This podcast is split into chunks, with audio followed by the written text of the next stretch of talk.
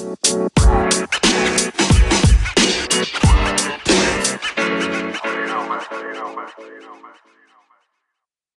right, welcome everyone to the Cover 3 Fantasy Podcast coming to you from the Rubber City, Akron, Ohio. Um, Toby, we've got Jason and Brian here as well. Uh, starting off with some news with this episode. Just a few hours ago, the Saints cut Pro Bowler Larry Warford. Um, most probably won't see it as big news. It's not big fantasy news per se, but they save seven million in cap space, uh, and I think he can be a really valuable piece to a team needing offensive line help. Um, Jason, is there a team that you would like to see him land with that you think he could provide value? Yeah, I would. I'd like to see him go to Arizona. That high-powered offense, I think it would help their line, help Kenyan Drake in particular, uh, give them some depth along the O line. They've got the good tackles.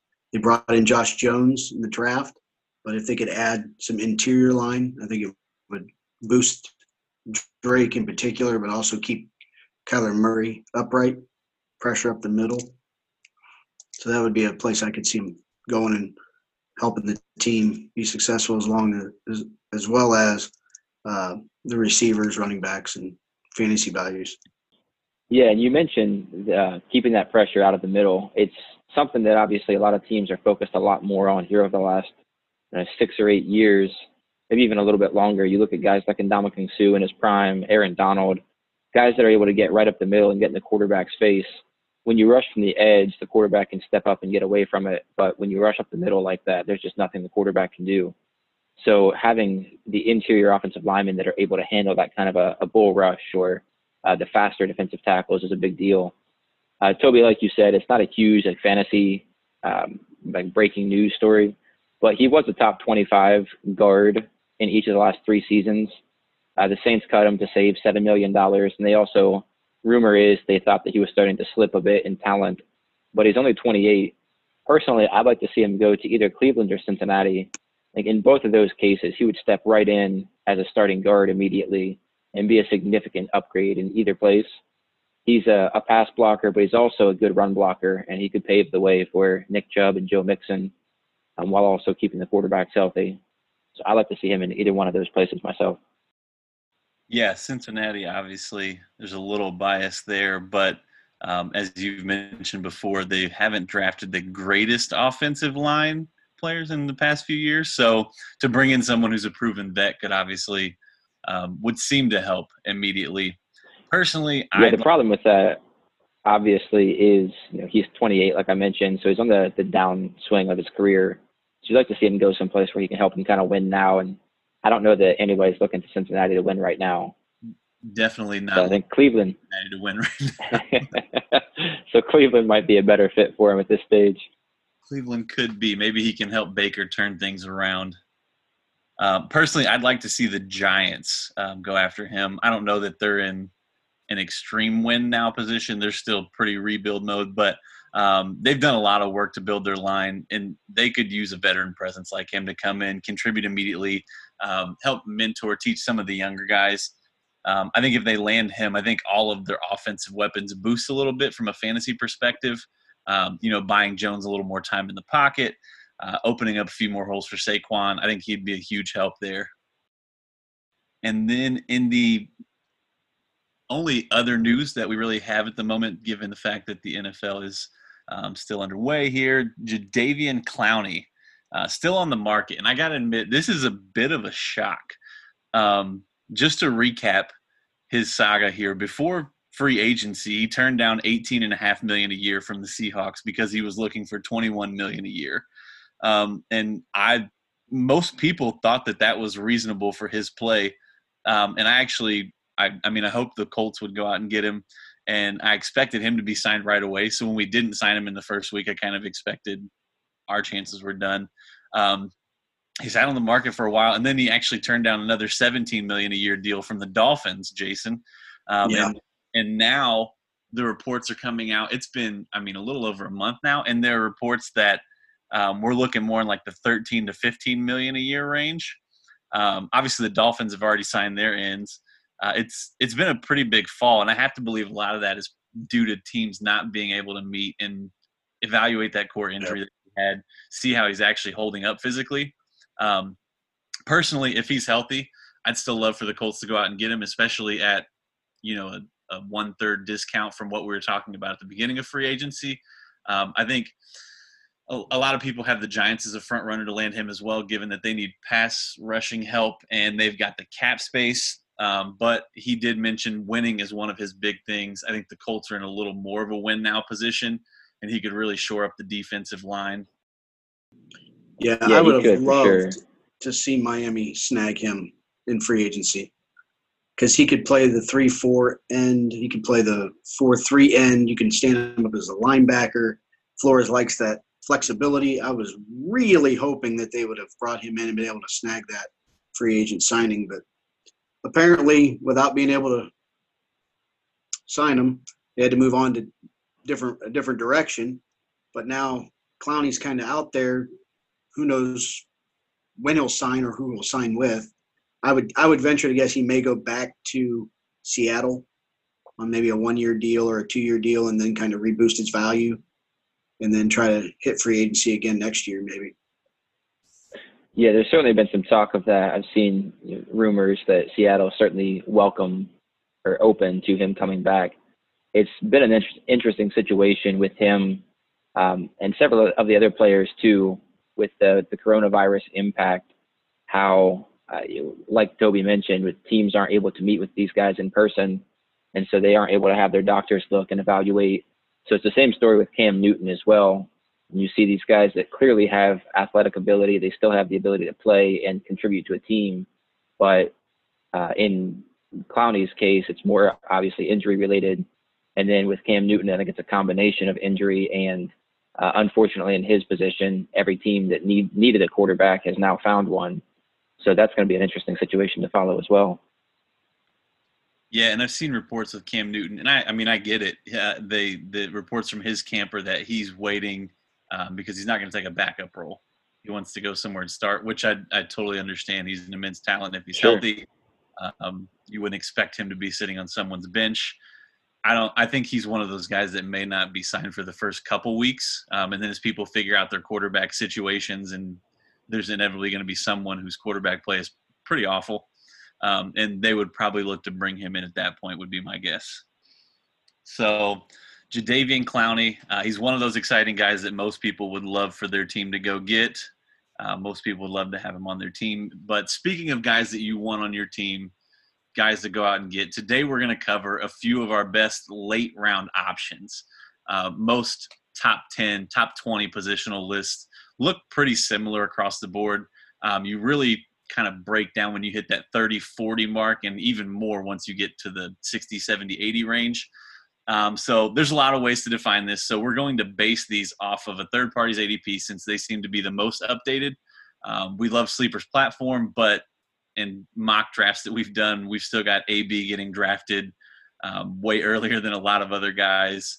Um, Odell getting drafted in the ninth and tenth round, which is just craziness. Um, now, these guys that we're talking about are guys that you're going to be looking at later in your draft, but we feel like can have a huge impact, um, surpassing their ADP by a large margin possibly. Um, Brian, who are a couple of the guys that you're high on late in drafts? Yeah, the first guy on this list that I'm looking at is Kareem Hunt. And, you know, I've heard the saying, and I, I think it's very true, that you don't win your, your league early in the draft. The league is really won later in the draft. You find a couple of guys that can really contribute, maybe unexpectedly, or uh, that you knew about that some of your league mates didn't. So for me, Kareem Hunt is the first one, and he comes in at an ADP of 95, which feels a little low. I, I get it. I mean, he's not the starting running back in Cleveland, but there are a couple of things to really like about him. One is when he's playing, uh, when he was on the field back from his suspension, he was involved much more in the passing game than Nick Chubb was, and he he and Nick Chubb both were able to get enough touches, double digit touches for each of them and have the points as well. They're both very efficient. Uh, but like I said, Hunt is more involved in the passing game. So especially in PPR, half PPR, he's going to be more valuable. And right now, he's going behind guys like Justin Herbert and Ke'Shawn Vaughn, which uh, neither one of those guys are even named a starter right now either. And Kareem Hunt has proven that he is able to produce he was an RB one back when he was still in Kansas City. So to me, that's the the first guy that I'm targeting outside of those top 80 or so. Yeah, speaking of Kareem Hunt, I mean, I know a lot of people are really high on him. Um, some people are a little lower on Nick Chubb because of Kareem Hunt's production towards the end of the year last year. Um, I know during the offseason he had another off-field incident. We'll keep it short, but um, that led some to believe that maybe the Browns would move him. They obviously are keeping him at the moment. Do you think there's any chance that during the season he's producing well and they move him um, while the while the iron is hot, I guess, so to speak. I do. That was actually the other thing that I was thinking about mentioning is he's in a great situation where there's a lot of weapons in Cleveland right now, and he's proven he can produce there. But he proved that he can produce in Kansas City as well. He's a proven commodity, and I think that he's going to be able to produce regardless of where he is. He's going to be a fantasy asset. And so, if Cleveland is able to move him to a team that is in need of running back help in the middle of the season, that's really only going to boost his value, in my opinion. Yeah, his his value is only going to go up as long as he can get on the field. I mean, if he has a hot hand for a week or two, I could see him them shipping him for as much value as they can get out of him. Because when he is on the field, he's very productive. So I would I would say that would probably be an option for them to look at if they feel like they have a, a guy behind Kareem Hunt that they're they're comfortable with as a backup. I mean, try to get some assets for him if you can before possibly something else happens. Well, another guy I'd like to talk about is Julian Edelman. He's ranked as an ADP 148, which quite honestly is ridiculous. Um, I mean, Edelman is behind his own teammate, N'Keal Harry. um, N'Keal Harry barely could get on the field last year with Tom Brady. So I don't see why Julian Edelman is ranked so low. I would love to have a guy like Julian Edelman, especially if you're in a PPR, because he is a PPR machine. Uh, through the last, we'll go through the last four years that he was healthy. In 2019, he had 100 receptions, 2018, 74, 2016, 98, in 2015 61 and he produces touchdowns in every season. I mean as long as he's on the field granted there's no tom brady but there's got to be a security blanket for whoever they throw in quarterback whether it's stidham or somebody else. Somebody's got to catch the ball and him being a good slot receiver i could see him being a really good option way higher than 148 yeah i agree. Um, i'm I'm never one to draft Julian Edelman in my leagues, but um, he's one of those guys that seems to fly under the radar every year. Um, no one's ever super high on him. I guess in PPR leagues, he's a little bit more of a likely candidate. Um, but where he's being drafted now is crazy. Obviously, people are concerned about the quarterback play because we don't know who's going to be there. And if, if Jarrett Stidham is going to be the quarterback, there's questions about how much he can produce. Um, I think even if he is the quarterback, Edelman has a lot of underneath routes. He's a great slot receiver. And I think as a young quarterback, that's probably where you're focused more of the time. Stidham isn't an air it out type of quarterback, so he's not throwing deep balls all day. He's not doing Jameis Winston just throwing this thing down the field, hoping it doesn't get picked off. But um, I could see him, even if it is Stidham, I could see Edelman being productive and definitely being more productive than his current ADP. Yeah, the fact that he's behind N'Keal Harry is just insane. And the fact that N'Keal Harry was on the field for, I think, seven weeks last season, uh, he never had more than three catches in a game. So what you're drafting there is definitely uh, a, a, wing and a prayer, basically, as opposed to a, a proven a proven wide receiver in Julian Edelman. I'm I'm definitely with you, Jason. I'm taking Edelman way higher than N'Keal Harry for sure. I think I think that's the thing too. N'Keal Harry obviously was a, a great talent coming out of college, um, but didn't really see enough from on the field to come to a great consensus on what he's going to do. But I think that's the thing is sometimes people get enamored with the potential over what's proven. Um, they like what they don't know. Um, but in in this case, I mean, if you've got guys that are proven like Julian Edelman, I'm taking him over N'Keal Harry in my drafts as well. Um, similar to him, another guy who's more proven, um, but is somehow slipping in drafts.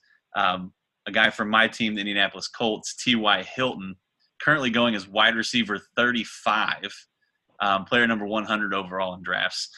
so obviously, Hilton missed six games last year, um, was playing with Jacoby Brissett. Jacoby Brissett started off a, a blistering pace at the beginning of the year, um, was on fire, and then suffered that knee injury and just never really seemed to be himself after that. Um, didn't really seem to be as accurate, didn't seem to get the ball downfield as much.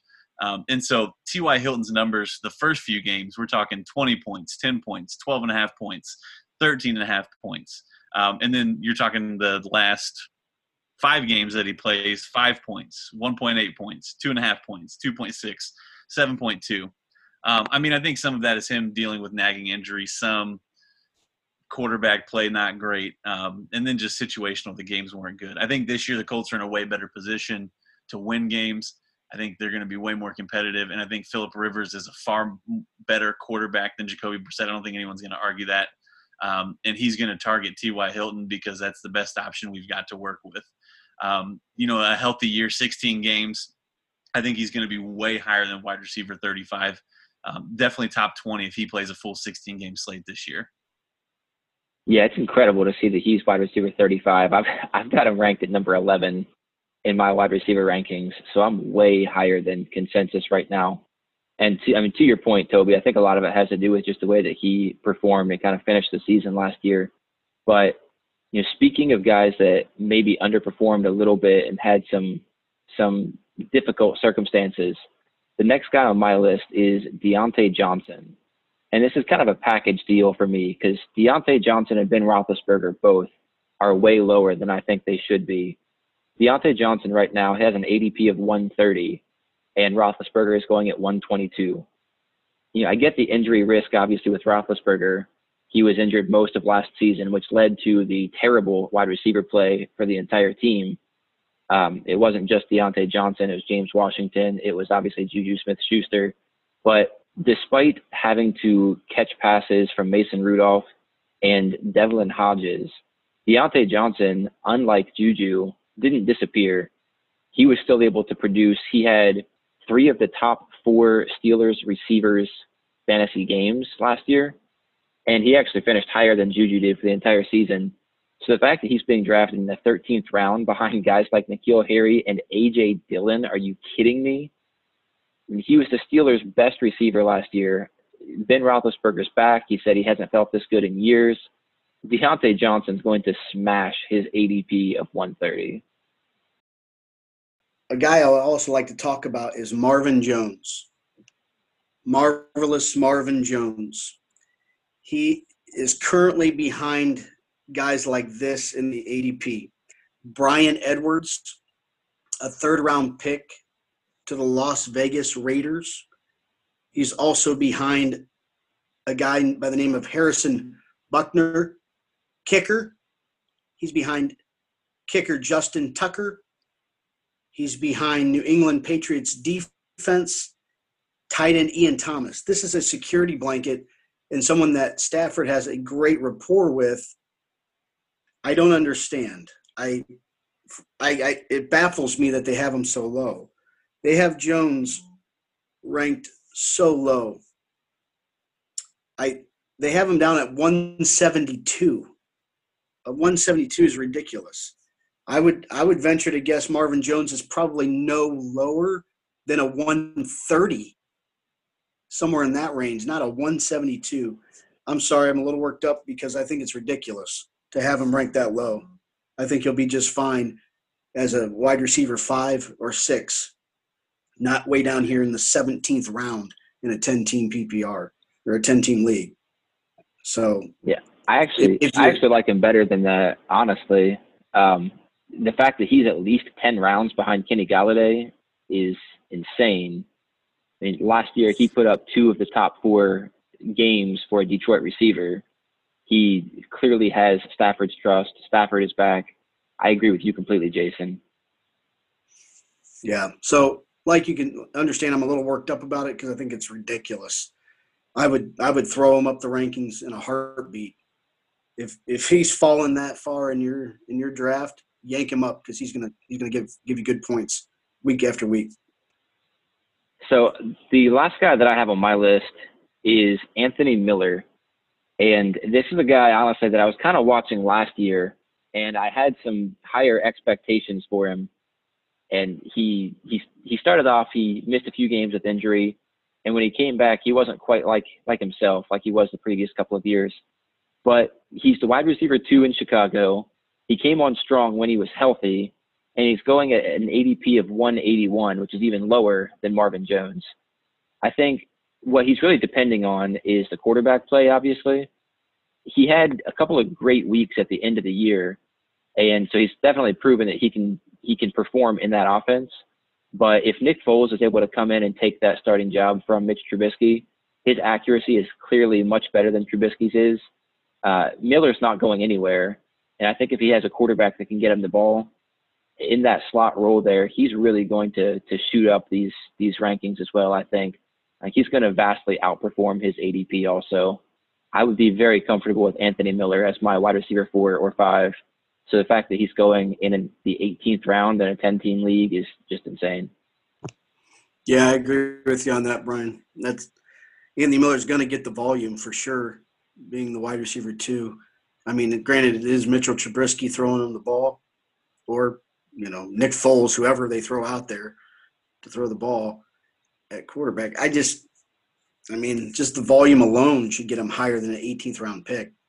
I would, yeah, I would say probably 14th round, maybe 13th round, something like that. I mean, at least.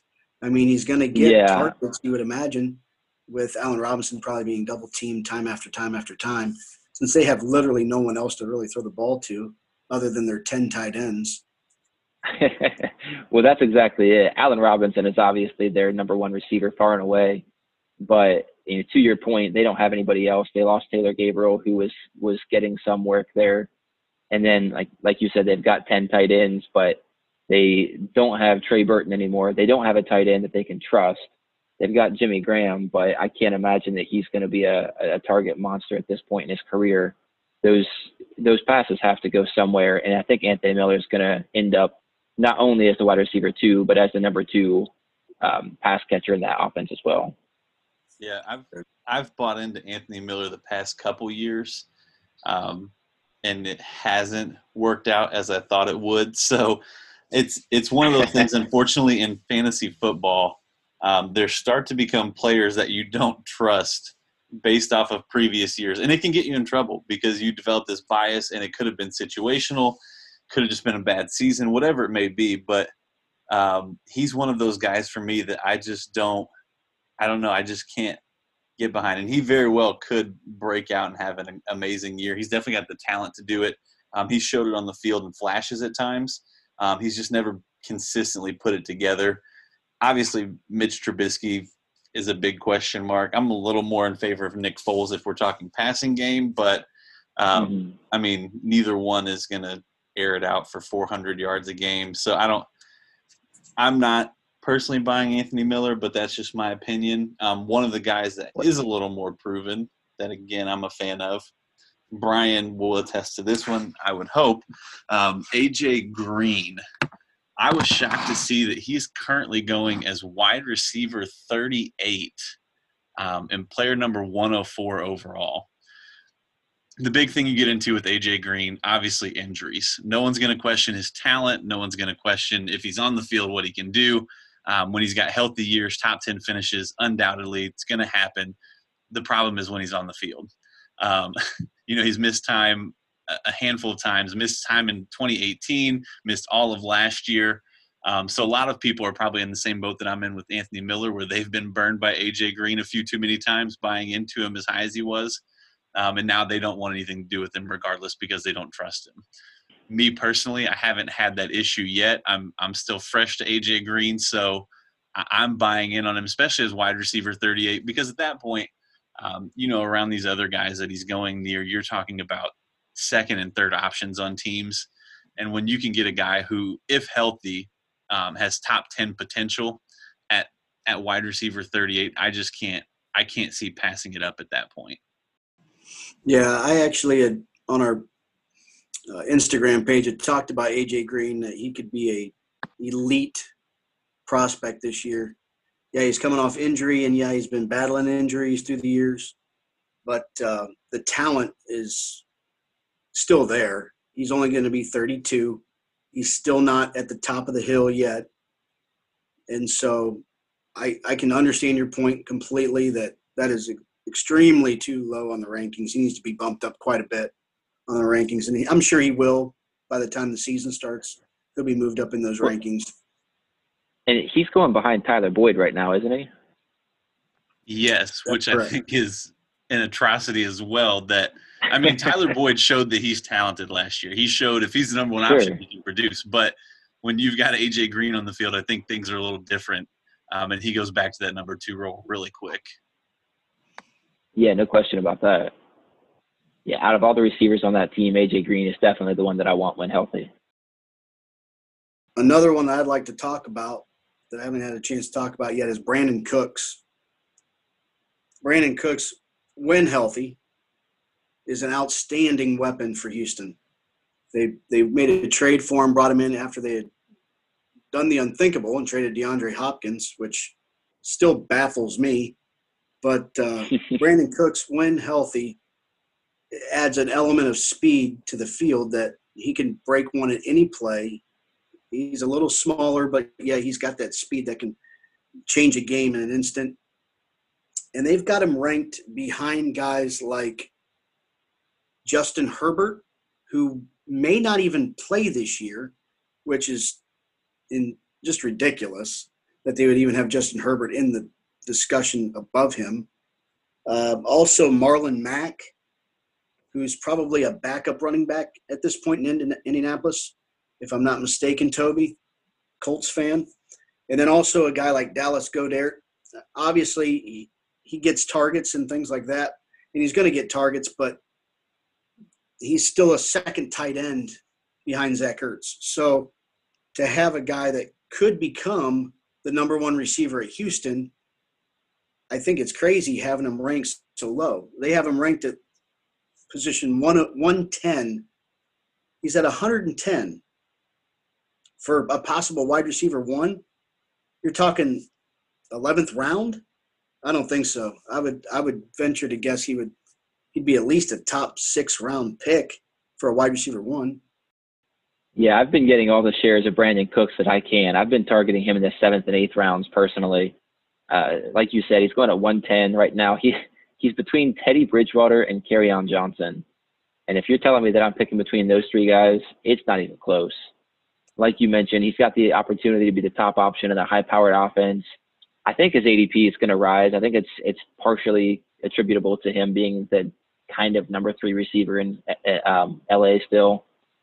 Um, you know, obviously before he was traded, and um, also somewhat attributable to him being injured couple a couple of times over the past two or three years. But uh, so I guess to that point, I think he's his ADP is going to go up, but 110 is definitely way too low, and I think he's probably going to be a top 25 receiver this year. So, like I said, I'm targeting him. I'm getting all the shares of Brandin Cooks in the eighth round that I can. Yeah, I'm a Brandin Cooks fan too. I don't I don't know what the knock really is on him. Um, I mean, he's proven he can do it on the field.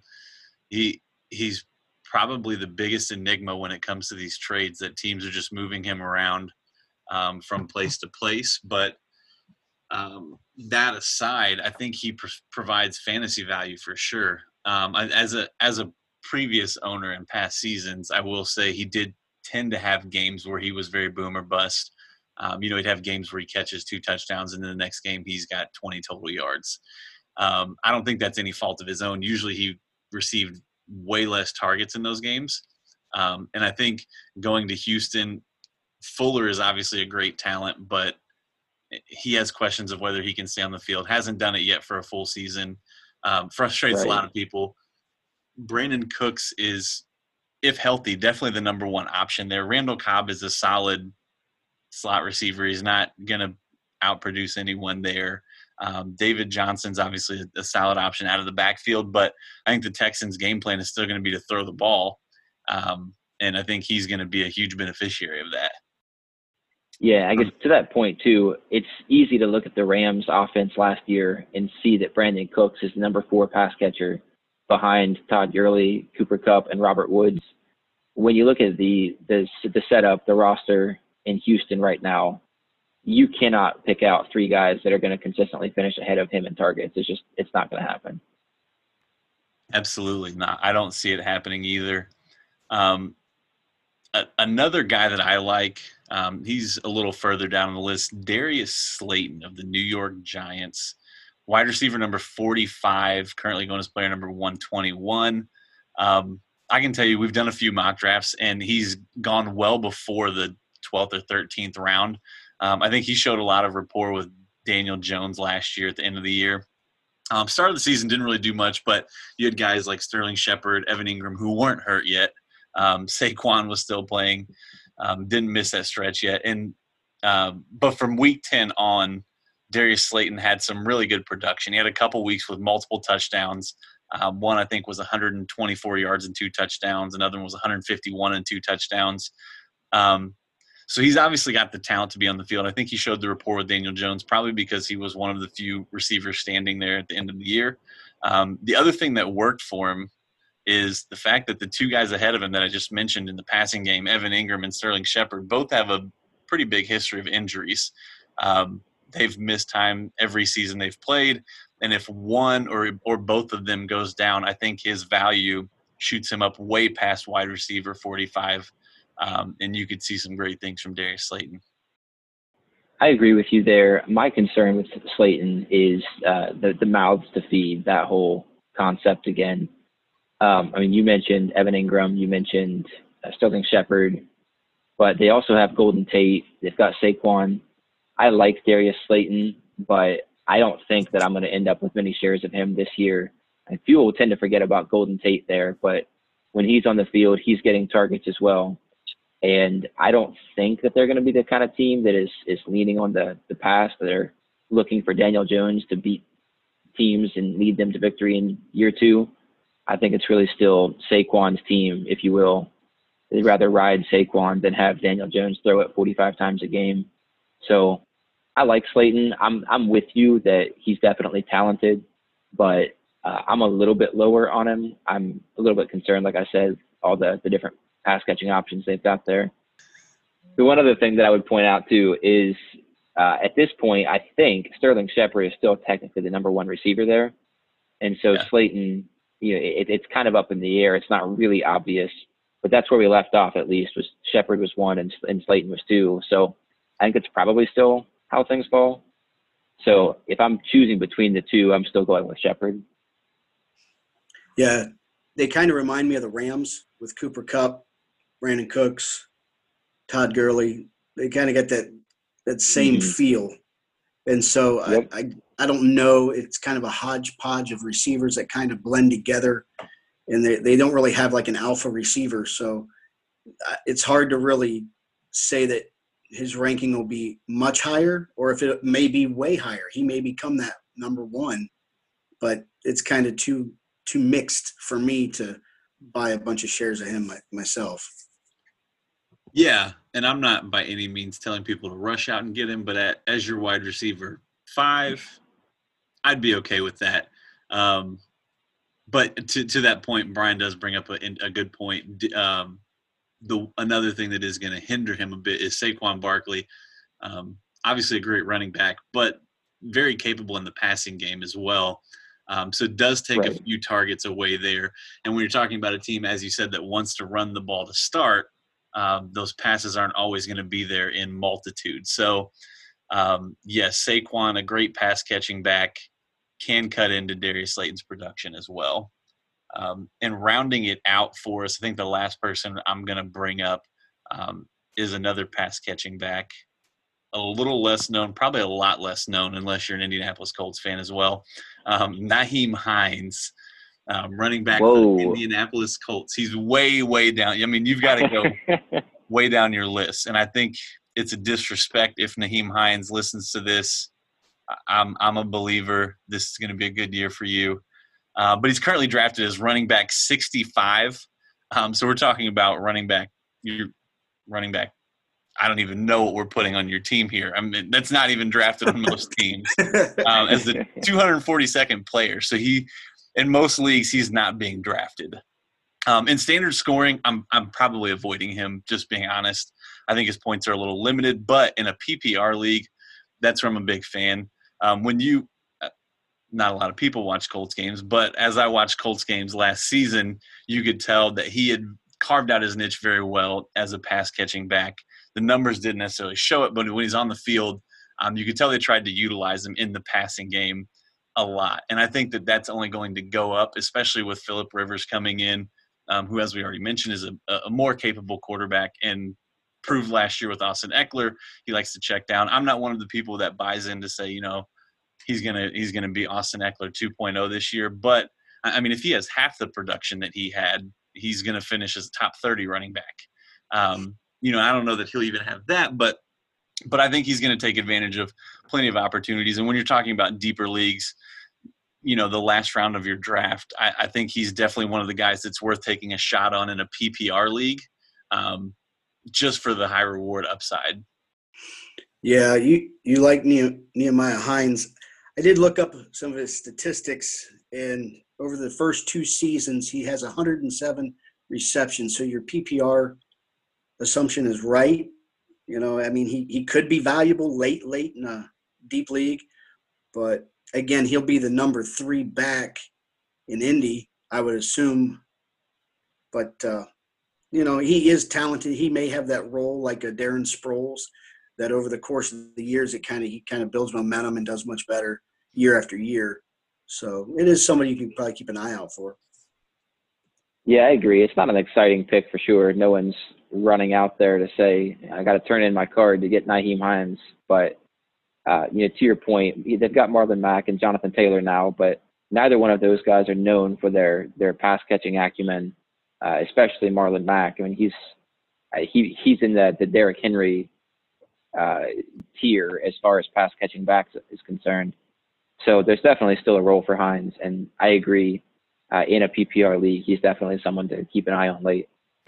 Yeah, and that was Brian kind of said what what my response was going to be. Um, I think Jonathan Taylor and Marlon Mack are going to battle out for that three down spot.